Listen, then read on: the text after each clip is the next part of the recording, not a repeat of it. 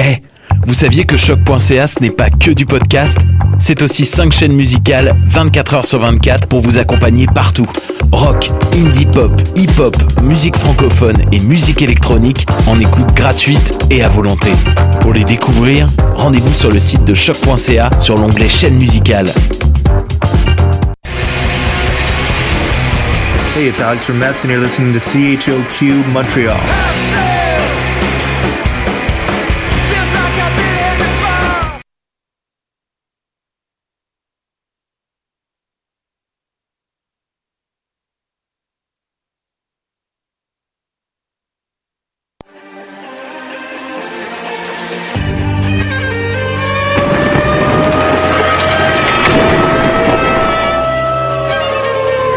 Car la guerre est toujours la sanction d'un échec.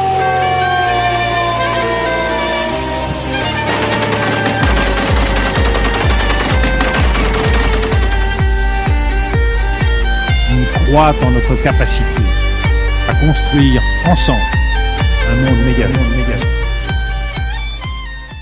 Bonjour à vous, chers auditeurs et auditrices, vous êtes à l'écoute de Plein Feu, votre émission sur les conflits armés dans le monde. Cette semaine, Plein Feu sur une lutte politique qui persiste après une réélection controversée en Côte d'Ivoire.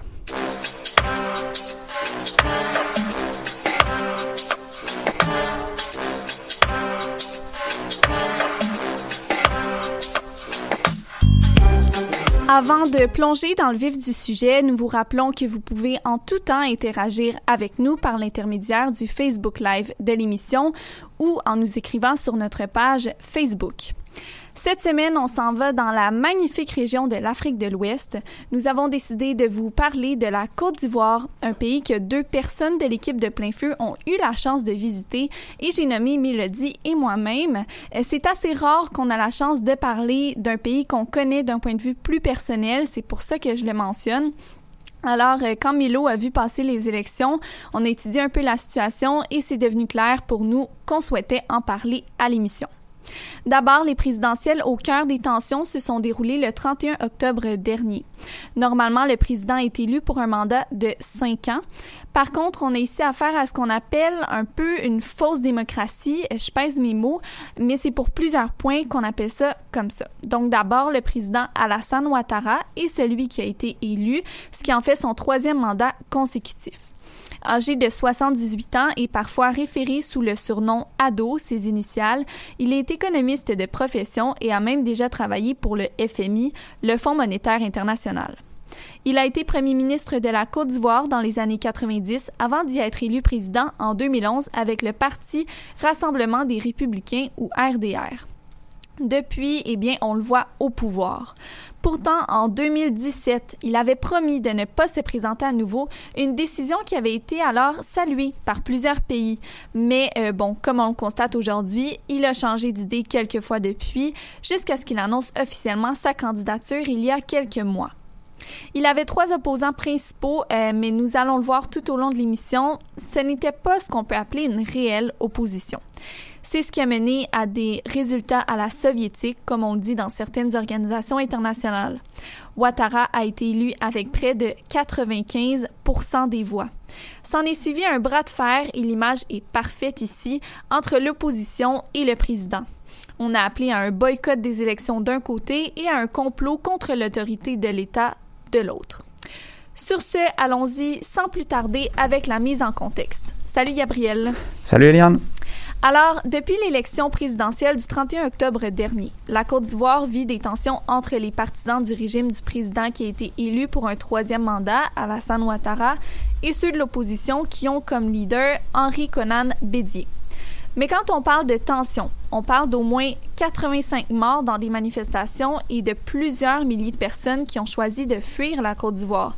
Donc, la situation, elle est grave. Effectivement, Eliane. Donc, on se plonge dans ce conflit qui est assez intense et qui affecte les vies de milliers d'Ivoiriens. D'abord, un peu d'histoire. La Côte d'Ivoire, c'est une ancienne colonie française qui a obtenu son indépendance de la métropole en mille neuf cent cinquante-huit.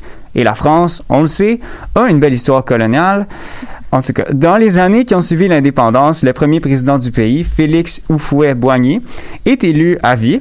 Il a été chanceux, euh, il n'y avait pas de parti d'opposition, mais tout de même, c'était pas un homme si mauvais que ça. Il a choisi de permettre en mille neuf cent quatre-vingt-dix des réformes démocratiques. Donc, il y aura euh, des partis d'opposition et plus d'un candidat aux élections présidentielles cette année-là. Et à cette élection de mille neuf cent quatre-vingt-dix, c'est quand même le président à vie Félix Houphouët-Boigny qui est réélu. Même si les principes de la démocratie étaient peu à peu instaurés, ça n'a pas empêché le gouvernement d'arrêter un leader de l'opposition, Laurent Gbagbo, en mille neuf cent quatre-vingt-douze. Tu sais, il y a une opposition, mais ils sont pas pour commencer à s'opposer au gouvernement quand même. Finalement, après trente-cinq années de règne, notre président à vie décède en mille neuf cent quatre-vingt-treize. Son successeur, Henri Konan Bédié, y est élu aux élections de mille neuf cent quatre-vingt-quinze et il est aussi chanceux. L'opposition a boycotté les élections, donc il y a eu quatre-vingt-seize virgule quarante-quatre pour cent des votes et il a été malchanceux après tout ça. Coup d'État en mille neuf cent quatre-vingt-dix-neuf à Noël, un général de l'armée va prendre le pouvoir. Puis finalement, ben, les premières élections vraiment démocratiques au pays ont lieu en deux mille. Il y a un nouveau leader qui est élu et c'est Laurent Gbagbo. Bon, on peut dire que c'est un début d'histoire qui est assez rocambolesque et euh, bien raconté, Gav. Euh, donc, en deux mille, on a l'impression qu'une certaine démocratie s'installe au pays. Comment la population a réagi? Eh bien, tristement, euh, la décennie deux mille à deux mille dix se veut assez violente. En deux mille deux, un coup d'État raté mène le pays à avoir une rébellion qui occupe près de soixante pour cent de son territoire. En deux mille trois, l'intervention des forces militaires françaises, bien, ça finit par régler en partie la situation avec des sommets diplomatiques qui ont pour objectif de réunifier le pays. Mais la violence est toujours présente et puis le climat politique est encore tendu. À un moment donné, la France va même devoir détruire les avions de l'armée ivoirienne pour répliquer à des attaques qui ont tué neuf de ses soldats. Mais bon, avec tout ça, la situation finit par être relativement pas si pire jusqu'aux élections de deux mille dix. Bon, alors la suite aussi a été rocambolesque de ce qu'on comprend. Euh, aux élections de deux mille dix, est-ce qu'on a eu droit à des élections démocratiques cette fois-là ou est-ce qu'un politicien a voulu encore se faire élire à vie? Bien, en fait, on a un peu une situation spéciale ici. Les élections démocratiques ont un peu donné ce qui s'est passé avec Trump et Biden aux États-Unis. Les deux candidats ont proclamé qu'ils avaient gagné. Donc, Alassane Ouattara, qui aurait gagné selon la commission électorale indépendante, s'est fait assermenter. Et puis, il y a Laurent Gbagbo, qui aurait gagné selon le Conseil constitutionnel, et lui aussi s'est fait assermenter. Mais l'affaire, c'est que la communauté internationale s'est rangée derrière Ouattara, étant donné que les résultats de l'élection le donnant vainqueur, ben, ils ont été certifiés par un représentant de l'ONU. Mais bon, ça n'a pas empêché les partisans des deux partis de manifester violemment. En décembre deux mille dix, entre le seize et le vingt et un, il y a des observateurs de l'ONU qui ont compté cent soixante-treize meurtres, quatre-vingt-dix cas de torture et de mauvais traitements, quatre cent soixante et onze arrestations, vingt-quatre cas de disparition forcée au pays. Et puis, il y aurait aussi eu des mercenaires qui auraient été engagés par Gbagbo pour menacer les partisans adverses. Et toute cette crise électorale a créé encore plus de tensions entre les deux partis, des meurtres de partisans des deux côtés, puis la fuite de milliers de personnes dans des pays voisins. Tout ça s'est terminé en deux mille onze avec l'arrestation de Laurent Gbagbo. Bon, euh, jusqu'ici, Gab, on comprend super bien ce qui s'est passé. Euh, là, parle-nous des dernières élections, donc celles du trente et un octobre deux mille vingt.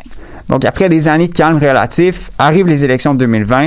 Des manifestants ont choisi de ne pas approuver le résultat de l'élection présidentielle, notamment parce qu'il faut le dire, euh, le résultat indique que quatre-vingt-quatorze virgule vingt-sept pour cent des voix sont allées au président sortant, Alassane Ouattara. Et aussi parce que, de toute façon, comme ça s'est déjà fait par le passé, ben, le pouvoir a pris la décision de bloquer toute opposition, d'arrêter des leaders opposants, des journalistes, des travailleurs d'O N G et autres. Et la justice ivoirienne a notamment intenté des poursuites pour complot contre la sécurité de l'État envers plusieurs membres des partis d'opposition, et c'est pas une pratique qui date d'hier, là, comme on l'a vu plus tôt. D'ailleurs, euh, l'indice de démocratie produit chaque année par The Economist mentionne que la Côte d'Ivoire se trouve au cent onzième rang sur cent soixante-sept pays pour l'année deux mille dix-neuf. On indique donc que c'est une démocratie hybride, ça signifie qu'il y a des élections qui sont tenues régulièrement, mais que le régime au pouvoir exerce de la répression envers les opposants au régime, et The Economist ben, a compris la game, en tout cas, parce que c'est assez exact. Donc voilà, ça fait pas mal le tour de ce qui se passe en Côte d'Ivoire, puis je pense que ça met quand même bien la table pour l'émission. Bien, tout à fait, c'est très bien dit. Merci euh, beaucoup, Gabriel. Ça fait plaisir. Alors, euh, on va rejoindre maintenant Mélodie. Donc, comme je disais, Mélodie qui a aussi visité euh, la Côte d'Ivoire pour le reportage. Salut, Mélo. Salut. Donc, euh, Mélodie, comme j'en parlais en début d'émission, c'est la légitimité de la candidature de Ouattara qui fait objet de débat présentement. Et toi, tu as analysé les arguments juridiques qui en sont à l'origine. Exactement. Donc, tout d'abord, ce qu'il faut savoir, c'est que Ouattara a été élu en deux mille dix et en deux mille quinze, alors que la, c'était la Constitution de deux mille qui était en vigueur. Cette Constitution-là, elle stipulait à son article trente-cinq tiret un qu'un candidat à la présidence devait avoir maximum soixante-quinze ans et ne pas avoir déjà été réélu comme président, donc ne pas avoir fait plus que deux mandats. Cependant, en novembre deux mille seize, on, pro- on proclamait, pardon, non pas des modifications à la Constitution en vigueur, mais bien une nouvelle Constitution, supposée marquer la fin de cette ère politique et sociable, in- sociale pardon, instable. Enfin bref, cette nouvelle Constitution deux mille seize, elle vient entre autres apporter une toute petite modification en son article cinquante-cinq cette fois. L'âge maximum de soixante-quinze ans est retiré des conditions pour être candidat aux élections présidentielles. Donc Ouattara étant âgé de soixante-dix-huit ans, ça lui laissait donc le champ libre. On va garder ça en tête pour la suite. Euh, mais bref, il reste quand même comme condition de ne pas avoir déjà été réélu comme président. Donc, à la lumière de cet article cinquante-cinq, le président sortant ne pouvait donc pas se représenter comme candidat aux élections du trente et un octobre. Cependant, je rappelle qu'en novembre deux mille seize, on a, procu- on a promulgué pardon, une toute nouvelle constitution. Conséquence, on a instauré une nouvelle république, donc la troisième république de Côte d'Ivoire. Donc le débat présentement, il se fait sur les, les espèces de flous juridiques qui entourent cette transition d'une république à l'autre. Mais comment est-ce qu'il peut y avoir un flou sur les conditions de candidature de Ouattara s'il n'y a pas eu de changement sur le nombre de mandats maximum à la présidence? Bien, en fait, selon les partisans de Ouattara, la proclamation d'une nouvelle république, bien, ça remettrait les, les compteurs des mandats à zéro. En fait, ce qu'ils défendent, c'est que puisque la Constitution ne fait pas mention qu'il faille prendre en compte les mandats effectués sous la précédente Constitution, on doit considérer qu'il ne faut pas les prendre en compte du tout. Euh, d'ailleurs, on va entendre un extrait de la décision officielle du Conseil constitutionnel qui va de la candidature de Ouattara, rendue par son président Mamadou Kone. Considérons que, en ne mentionnant pas expressis verbis, s'agissant du décompte des mandats présidentiels, que ceux exécutés sous l'empire de la précédente Constitution doivent être pris en compte pour l'application de l'article cinquante-cinq, il ne peut être sérieusement fait grief au président de la République sortant, se fondant sur ce nouveau départ de la vie politique et institutionnelle, de prétendre briguer un nouveau mandat.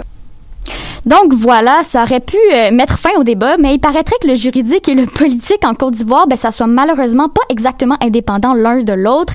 Euh, c'est du moins ce que me disait l'un de mes amis en Côte d'Ivoire avec lequel j'ai eu la chance de m'entretenir, mais que je devrais malheureusement garder anonyme puisqu'il travaille présentement comme responsable des communications pour une faction du parti d'Ouattara et il craint des représailles en raison de la divergence de son opinion avec la ligne de parti. Donc euh, pour la suite, je vais l'appeler Sam pour la cause. C'est parfait, puis on va mettre personne en danger ici. Ici, à plein feu. Donc, pour reprendre où tu en étais, je comprends que l'opposition a des raisons de croire que c'est arrangé tout ça quand même. Oui, exactement. D'ailleurs, l'opposition elle possède de bons arguments pour invalider la candidature de Ouattara, soit dans l'article cent quatre-vingt-trois de la Constitution de deux mille seize qui dit ceci: la législation actuellement en, co- en vigueur en Côte d'Ivoire reste applicable en ce qu'elle n'a rien de contraire à la présente Constitution. Donc, non seulement la Constitution de deux mille seize elle-même ne prévoit qu'une seule réélection possible pour le président, mais cela ne vient en rien changer les dispositions de la Constitution de deux mille qui dit exactement la même chose et qui donc s'applique toujours. On devrait donc, selon eux, compter les mandats à partir de deux mille. Malgré son poste dans le parti au pouvoir, Sam est d'avis, et je cite, que la réélection de Ouattara est un réel hold-up constitutionnel. Wow, c'est vraiment intéressant. Donc, d'un côté, on a le Conseil constitutionnel qui dit que tout est en règle. De l'autre, des constats qui le contredisent complètement. J'imagine que ça divise énormément euh, la population au final. Ouais, ben c'est peu dire parce qu'en fait, il y a rien qui peut convaincre les deux camps du contraire de ce qu'ils prétendent. Puis sur cette question, j'ai d'ailleurs parlé à un autre de mes amis en Côte d'Ivoire, Emmanuel Afounou Signo, qui est euh, d'une part doctorant en histoire à l'université Félix Houphouët-Boigny d'Abidjan, mais qui en est surtout le porte-parole du Collège des délégués étudiants. Donc, Signo, comme on l'appelle, me disait qu'il y a de quoi discuter des deux côtés et donc les opinions des, des étudiants, elles sont très divergentes. On va l'écouter. Les étudiants sont pour la plupart engagés à titre individuel, soit dans les partis politiques, soit dans la société civile. Chacun agit selon les directives de son parti politique. Cela reste à titre individuel. Et en aucun cas, cela ne doit être attribué à une casquette estudiantine. Donc, il poursuivait en me disant qu'il n'y avait donc pas de position claire parmi les étudiants, pourtant reconnus comme très militants. Cependant, ce que m'a permis de découvrir Sam, quant à lui, c'est qu'historiquement, les étudiants ont quand même été bien plus près de l'opposition que du parti de Ouattara. Euh, Sam n'était pas en mesure de me fournir d'extraits audio, donc je vais le citer, ça va comme suit. Euh, la Fédération estudiantine et scolaire de Côte d'Ivoire est connue pour sa correspondance avec l'ancien président Laurent Gbagbo. Parmi ses plus grands secrétaires généraux, nous avons le président de Génération et Peuple solidaire qui fait partie de l'opposition face au troisième mandat. Avec ces deux réalités, on peut déjà imaginer le type de rapport existant entre les étudiants ivoiriens et la politique. Fin de la citation. Donc, si les étudiants ont agi à titre individuel, comme me le disait Signo, il y a de quoi faire peur au parti de Ouattara, là, selon Sam. Euh, oui, puis c'est vraiment intéressant d'avoir le point de vue étudiant sur la question. Euh, pour finir, qu'est-ce que tu entrevois pour la suite des choses, Milo? Bien, moi, ce que je retiens de ma recherche, c'est une citation de la femme de Laurent Gbagbo, justement, ancien président de la Côte d'Ivoire. Donc, elle disait que peu importe de quel côté on se situe dans ce débat irrésolu, euh, la candidature de, de Ouattara, elle viole la Constitution, au moins dans son esprit. Et ça, c'est indéniable. Donc, on prétend que la nouvelle Constitution, elle marque une nouvelle ère politique et sociale en Côte d'Ivoire. Moi, j'ai extrêmement peur que euh, l'histoire se répète. Donc, euh, petit message à tous mes amis euh, ivoiriens, ivoiriennes d'Abidjan, de Boaké et de Kourougo qui écoutent ceci. Je pense très fort à vous. C'est un très beau mot de la fin, Milo. Euh, moi, ça m'a émue euh, quand j'ai, quand j'ai lu ça la première fois. Merci beaucoup pour ton super reportage. Merci à toi. Je vous propose maintenant une pause musicale avec Élection présidentielle, une chanson d'Alpha Blondy, un chanteur de reggae ivoirien assez connu là, sur la scène internationale. Cette chanson est sortie à la fin octobre afin de, de précéder les élections présidentielles en Côte d'Ivoire. Donc, on se retrouve au retour de la pause.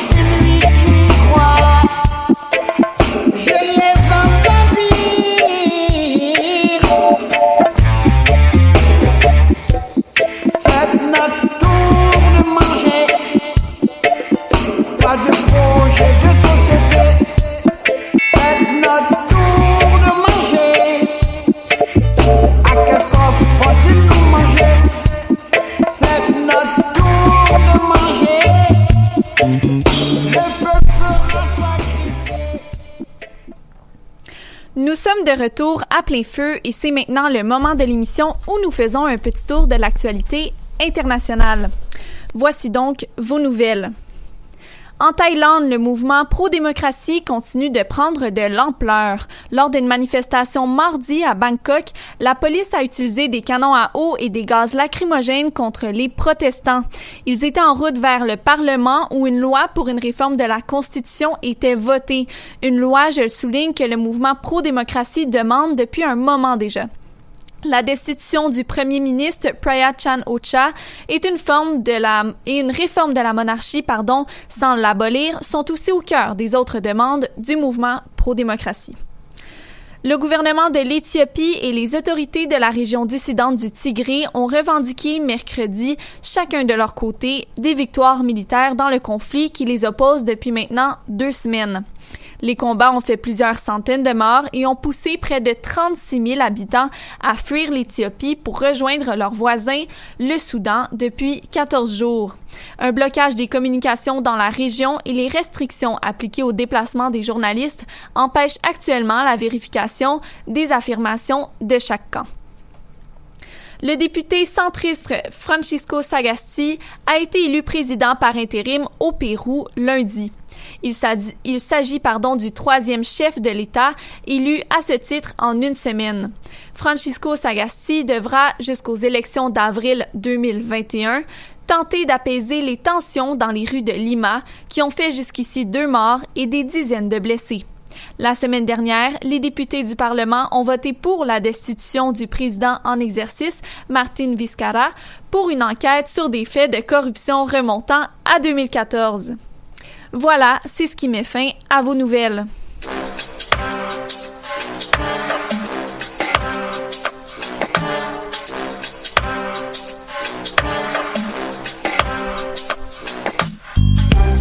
Nous sommes déjà rendus à la chronique culturelle avec Laurence. Donc, Laurence, ta chronique va être divisée en deux segments. Tout d'abord, tu vas nous parler d'une politicienne qui est aussi une ex-activiste. Alors, peux-tu nous dire qui est donc Raymonde Goudou Koffi? Absolument. D'abord, son titre officiel est docteur Raymonde Goudou Koffi. Elle a commencé sa carrière professionnelle comme pharmacienne biologiste avant d'occuper plusieurs postes ministériels.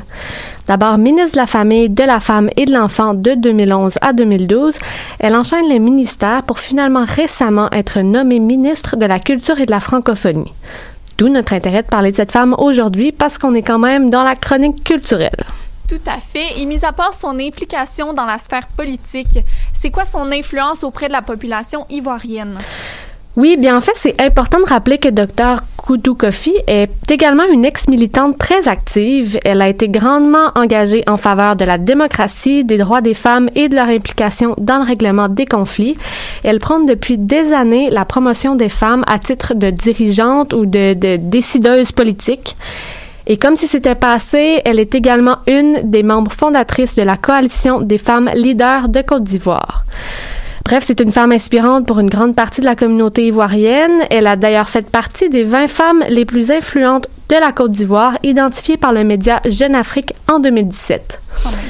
Et là, je vais me permettre de rediriger un peu la discussion sur le second thème que je voulais aborder dans ma chronique culturelle, le tourisme, parce que ça peut aussi être un moyen de faire résonner, euh, rayonner plutôt la culture ivoirienne à l'international. Eliane, toi, t'es allée en Côte d'Ivoire, comme on le disait plus tôt euh, dans l'émission. Peux-tu rapidement nous partager euh, ton expérience? Oui, bien sûr. Ben, en termes de culture, euh, c'est sûr que j'ai passé quelques jours à Abidjan, qui est une capitale économique effervescente. Euh, vraiment, on a des gens de partout dans le monde. Euh, pour le reste, sinon, j'ai passé beaucoup de temps plus à l'ouest, euh, près de la grande ville de Man, qui était vraiment magnifique au niveau des paysages.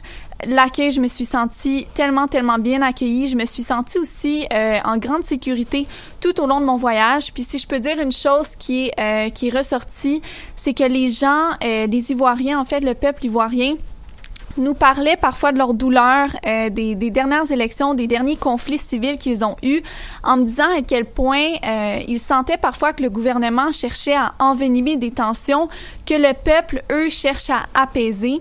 Euh, mmh. Donc, j'ai trouvé ça super, euh, super touchant. Là, aujourd'hui, notre émission, euh, justement, quand on peut parler avec des, des Ivoiriens puis qui nous parlent de leurs témoignages à ce niveau-là. Puis, je pense que Mélo, pour y avoir parlé un petit peu avant l'émission, elle serait d'accord là, avec, euh, avec ce que je vous dis en ce moment. Mmh. Absolument. Euh, Puis, que, ben, justement, là, Laurence, en fond, je te demande ça, mais qu'est-ce qui va changer suite à ça euh, en termes de tourisme? Moi, ça fait comme quelques années, puis Mélo aussi, je pense qu'on est allés les deux... Euh, quand même, il y a peut-être deux ans environ, là. Ben oui, ben je suis contente que tu abordes euh, la question. Justement, ce qui est intéressant, c'est de savoir, puis là, je vais pas me lancer dans une, une chronique économique, quoique ça pourrait être super pertinent pour d'autres émissions, là. Je lance là, mais je lance ça, mais on en reparlera hors d'onde. Mais euh, oui, ce qui est intéressant, c'est que l'industrie du tourisme, sous les deux mandats précédents de Ouattara, est l'un des secteurs économiques qui a cru, pas dans le sens de croître, mais dans le sens, dans le sens de croître et pas dans le sens de croire, oui. Donc, si vous préféré qui a pris le plus d'ampleur. Avant la pandémie, on parlait de sept pour cent du P I B, donc le produit intérieur brut de la Côte d'Ivoire, qui était attribué au tourisme, alors que l'industrie était encore insignifiante là, il y a seulement quelques années. D'ailleurs, pour terminer cette chronique culturelle aux allures plutôt économiques, j'aimerais mentionner l'importante croissance de la Côte d'Ivoire qui a su regagner son statut de locomotive de l'Afrique de l'Ouest après des décennies de crise et d'instabilité, là, comme on le mentionnait plus tôt. Le P I B du pays a plus que doublé en dix ans, ce qui est vraiment pas rien. Par contre, pour pas qu'on m'accuse de là, lancer des fleurs au euh, président réélu, je tiens tout de même à mentionner que plusieurs économistes reprochent au gouvernement que cette vitalité de l'économie ne se reflète pas ou ne se distribue pas de façon égale à travers le pays, et même que les égalités entre les grandes villes et les milieux ruraux continuent quand même de se creuser. Bien, c'est très intéressant. Merci beaucoup, Laurence, pour ta chronique diversifiée. Ça fait plaisir. Alors euh, maintenant, on va voir Yonis. Euh, tu vas nous parler aujourd'hui des dirigeants de l'opposition. Donc, qui sont-ils? Alors oui, euh, bonjour. Bonjour. Euh, comme, comme on le sait, l'élection a eu quatre candidats, le président sortant, M. Ouattara, et trois opposants. Parmi ces opposants, on trouve trois hommes. Pardon, parmi, parmi ces trois opposants, on y trouve deux hommes, sur qui les médias sont beaucoup intéressés. Je veux parler de M. Henri Konan Bédié et son ancien, quatre-vingt-six ans, ancien président, et M. Pascal Affi N'Guessan, ancien premier ministre de Laurent Gbagbo, âgé lui de soixante-sept ans. Ces, ces messieurs ont appelé à des désobéissances civiles avant le scrutin, afin de, de le délégitimiser, pardon. Ils ont également appelé à un boycott d'élections propre. Ce qui n'a pas empêché euh, Bédié et Affi N'Guessan d'arriver troisième et quatrième respectivement, avec quelques dizaines de milliers de voix. Et qu'est-ce qui est arrivé après cette élection? Ah, mais c'est là que ça se complique. Le deux novembre, avant, le, avant, l'élection des élections, avant la publication des résultats, ces deux hommes politiques, Bédié et N'Guessan, ont unilatéralement déclaré un gouvernement de, de transition nationale, ce qui n'a natu, naturellement pas plu aux, aux autorités de l'administration Ouattara. Car deux jours plus tard, la police a encerclé les demeures, les demeures de ses opposants. Et enfin, le sept décembre, enfin le sept novembre, Affi N'Guessan est arrêté pour terrorisme et atteinte à l'autorité de l'État. Tandis que Bédié est convié à un dialogue avec Alassane Ouattara depuis le onze novembre. C'est vraiment toute une saga. Alors, euh, qu'est-ce qui explique cet échec apparent de l'opposition face à Ouattara? Eh bien, les facteurs sont multiples. Il y a, il y a les rivalités entre les partis et les membres de l'opposition, qui sont aussi vieilles qu'elles sont complexes. Un exemple simple, c'est Bédié. Euh, il a été un, un opposant à Gbagbo en deux mille dix, tandis que Affi N'Guessan, qui aujourd'hui est le chef du parti de l'ancien président, était son premier ministre et s'est déclaré en faveur du, fa- du retour de Gbagbo en Côte d'Ivoire. Ensuite, on a les campagnes électorales. Là, Ouattara a promis, par exemple, des aides supplémentaires aux cultivateurs de cacao qui, qui, forment, quatre-vingts, qui forment vingt pour cent de la population. Pardon. On ne voit pas ce genre de promesses chez l'opposition, qui ne semble pas avoir été capable de planifier à l'avance. Mm-hmm. Mais là, euh, jusqu'à maintenant, tu nous as parlé que de deux opposants, alors qu'au début, tu en mentionnais trois. Qu'en est-il du troisième, justement? Ah, c'est ça qui est très intéressant. Ça aussi, c'est très intéressant. Alors, les feux de projecteurs sont naturellement, naturellement concentrés sur Bédié et Affi N'Guessan et les, dans, et les violences dans le pays. Cependant, le troisième opposant, avec le plus de voix, celui avec le plus de voix, pardon, soit quatre-vingt-un pour cent, non, un virgule quatre-vingt-dix-neuf pour cent du total, n'a pas appelé à un boycott ni participé à quelconque gouvernement de transition. Je parlais de M. Kouadio Konan Bertin, cinquante et un ans, et un politique depuis dix-neuf cent quatre-vingt-dix-neuf. Il se présente comme candidat de la jeunesse dans ce pays où, la population, où l'âge médian de la population est de dix-huit virgule sept ans. Et il, fait, il, fait, il, il semble jeune face à, son, face, à son, face à ses adversaires, dont l'âge moyen est de soixante-dix-sept ans. Cependant, force est de constater que ces résultats sont à la baisse vis-à-vis des élections en deux mille quinze, où il avait trois virgule un pour cent des voix. Globalement, la situation reste très favorable à Ouattara, qui exclut toute transition, aujourd'hui, et appelle ses opposants à un dialogue avec lui. C'est super intéressant et très bien dépeint. Merci beaucoup, euh, Yonis. C'est le moment d'une autre pause musicale avec All Up To You, une chanson de Shailia que vous trouverez dans son nouvel album Solaris. Restez des nôtres pour la discussion de fin d'émission.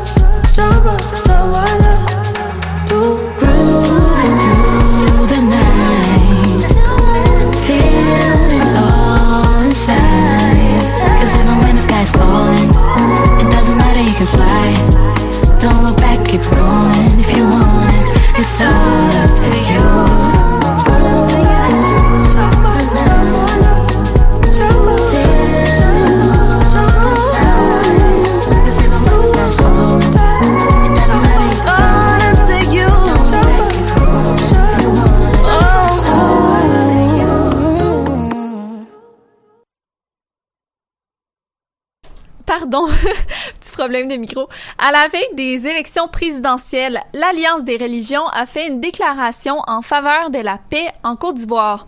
Et là, je le mentionne brièvement pour mettre en contexte les auditeurs et auditrices, mais la Côte d'Ivoire est divisée entre deux grandes religions, l'islam et le christianisme. C'est lors d'une allocution à la mosquée de la Riviera Golfe que le père Émile Quinignon, secrétaire général adjoint de la Conférence des évêques catholiques de Côte d'Ivoire, a lu la déclaration devant les caméras. Florent, de quoi parlait cette déclaration? Eh bien, c'est une déclaration que je ne lirai pas en ondes, mais je tiens tout de même à citer ceci.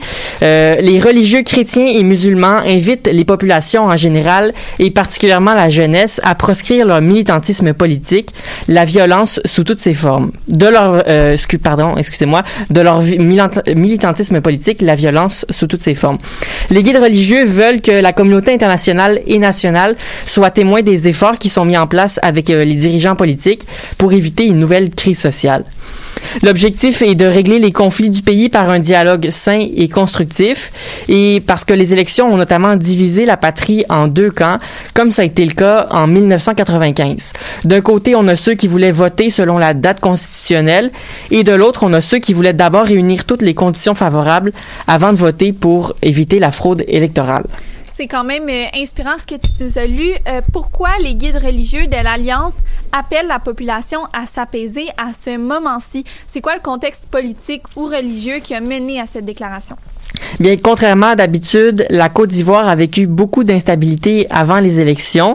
Normalement, c'est souvent à la suite des élections que le pays bascule dans la violence car le scrutin ne fait pas l'unanimité, par exemple. Le climat social s'est particulièrement enflammé en deux mille vingt en emportant par euh, le fait même euh, bien des vies humaines. Pour contrer ce problème dangereux pour la population ivoirienne, les différents membres de l'Alliance ont rencontré des politiciens dans le but euh, d'imaginer des solutions de prévention. Euh, c'est super bien expliqué et je rappelle que la déclaration de l'Alliance a été faite à la veille des élections en Côte d'Ivoire. Pourquoi avoir attendu en même temps si longtemps dans la campagne électorale pour apaiser les tensions sociales? Bien, malgré cette, défi- cette déclaration officielle tardive, l'Alliance des religions en Côte d'Ivoire avait déjà pris les devants plus tôt durant le mois d'octobre en promettant de véhiculer des messages de paix à la nation afin de favoriser le bon déroulement des élections. Pour ce faire, les guides religieux mettent de, toujours de l'avant l'image que la Côte d'Ivoire doit projeter sur la scène internationale. Ils veulent montrer que les citoyens ont à cœur l'intérêt supérieur de leur pays, au-delà des différends qui causent tous les conflits. Toutefois, l'Alliance des religions n'a pas demandé euh, qu'au peuple de faire preuve d'ouverture et de tolérance. Elle a aussi lancé le message aux dirigeants politiques afin de bannir la violence euh, de la campagne électorale pour gagner le pouvoir à tout prix. La religion a quand même une influence importante en Côte d'Ivoire et de ce fait, les guides religieux espèrent que la déclaration donnera naissance à des discours politiques qui encouragent la cohésion sociale plutôt que la division violente. C'est super bien dit, très inspirant encore une fois. Merci beaucoup, Florent. Euh, je le rappelle, là, le peuple de la Côte d'Ivoire est divisé principalement entre deux grandes religions que j'ai nommées au début euh, de la chronique de Florent, donc euh, l'islam et le christianisme. Au début des chiffres, euh, au niveau des chiffres, pardon, on aurait l'islam à quarante-deux pour cent et le christianisme à trente-trois pour cent. Et euh, personnellement, je peux vous dire qu'il y a un très grand respect mutuel des religions euh, dans le peuple ivoirien. Donc, euh, Sarah, je te lègue maintenant le flambeau de l'animation pour la discussion. Quel sujet tu veux aborder cette semaine? Merci, Eliane. Donc, pour la discussion de cette semaine, nous revenons sur le troisième mandat donc, euh, d'Alassane Ouattara, en abordant cette fois la question de l'absence générationnelle dans les récentes élections. Donc, rappelons là, que les trois candidats avaient respectivement quatre-vingt-quatre, soixante-quatorze et soixante-dix-huit ans. Donc, une relève générationnelle a pourtant émergé euh, ces dernières années, mais le pouvoir leur est bloqué et ils restent au prix avec cette courocratie qu'on appelle, donc c'est, entre, je traduis, le pouvoir des aînés. Donc, ma première question pour vous, là, c'est est-ce que vous estimez que l'âge des candidats est problématique de la même façon qu'il est problématique pour le premier ministre de se présenter pour un troisième mandat? Bien, moi, je pense que l'âge n'est pas un problème en tant que tel. Je pense que tout le monde a le droit de se présenter aux élections. Euh, par contre, je pense qu'il doit y avoir une représentation générationnelle. Fait que même si le candidat est très âgé, je pense que les gens qui l'entourent, le parti qui l'entoure, doit pouvoir représenter toutes les générations pour euh, pour avoir une meilleure représentation de la société en général. Surtout si en, en Côte d'Ivoire, on, on remarque euh, une population plus jeune que plus plus âgée. Mm-hmm. J'aime ce que tu dis par rapport à la représentation générationnelle, c'est un bon point. Yannis, toi, est-ce que euh, tu es d'accord? Euh, ou, oui et non. Oui, dans le sens où l'âge ne devrait pas être un problème parce que on ne parce qu'on ne devient on ne devient pas on ne devient pas jeune politicien et efficace. Il faut avoir de l'expérience dans ce genre de travail. Mais en question de représentation générationnelle, j'ai envie de dire qu'en, qu'en Afrique en général, en Côte d'Ivoire en particulier, c'est très difficile.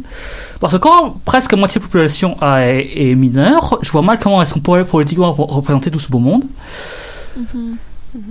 Ouais. Donc, euh, et puis en parlant de génération, ce qui est important à savoir en Afrique, c'est que il y a eu, c'est que je, il y a, jusqu'à, jusqu'à aujourd'hui, il y a eu tout, deux grosses générations, c'est-à-dire la génération mille huit cent soixante qui a précédé aux indépendances, la génération mille neuf cent quatre-vingt-dix qui a précédé au renouvellement de la génération d'indépendance en général.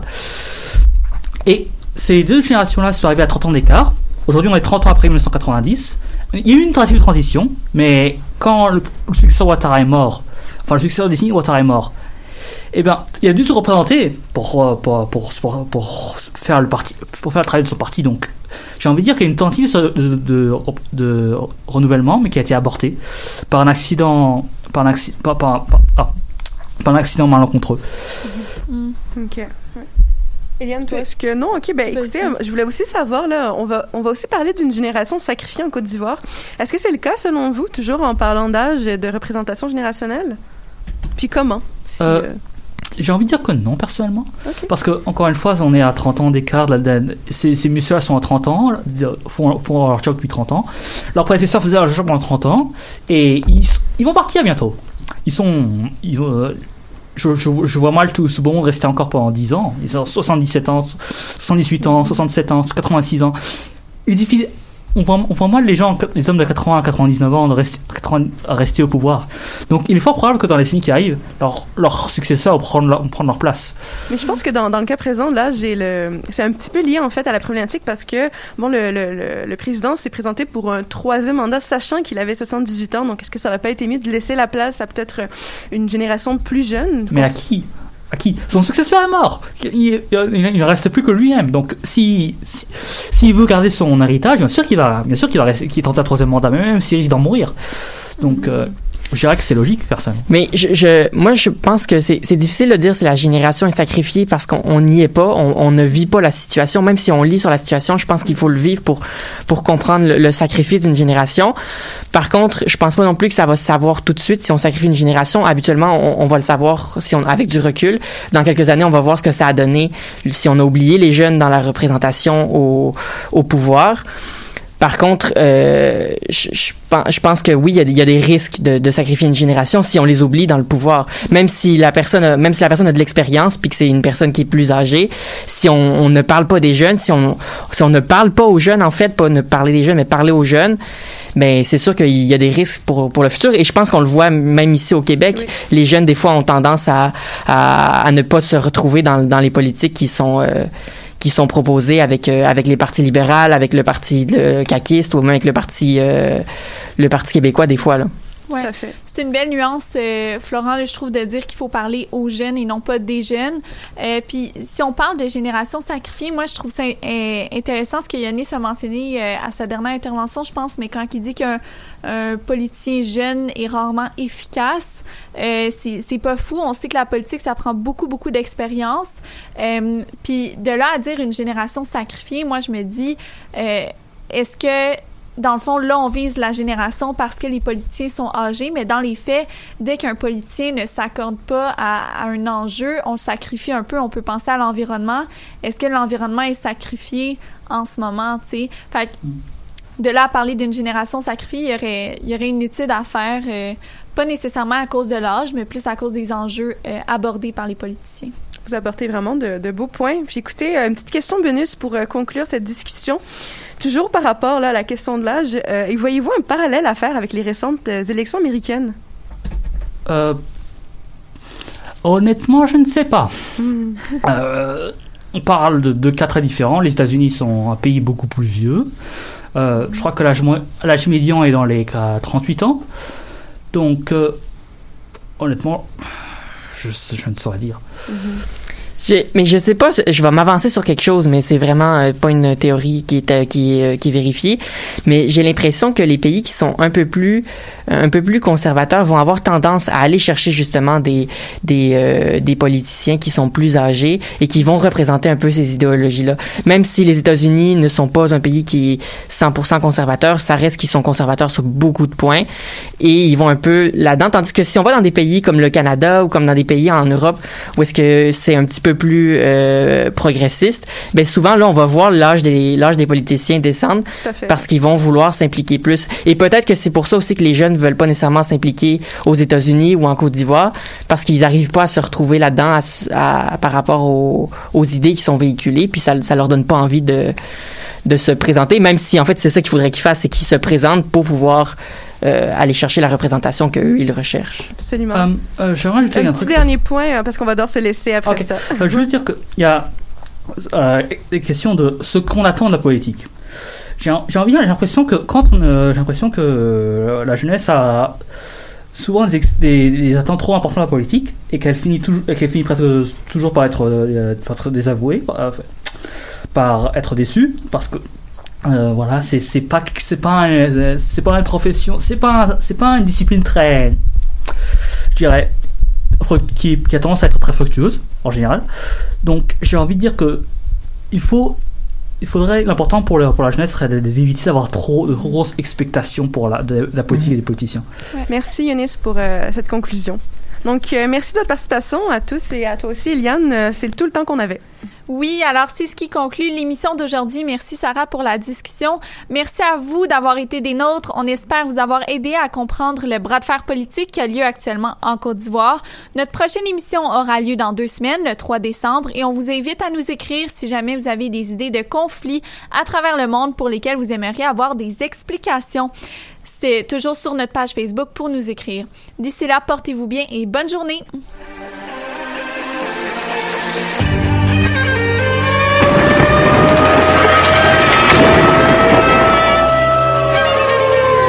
Car la guerre est toujours la sanction d'un échec.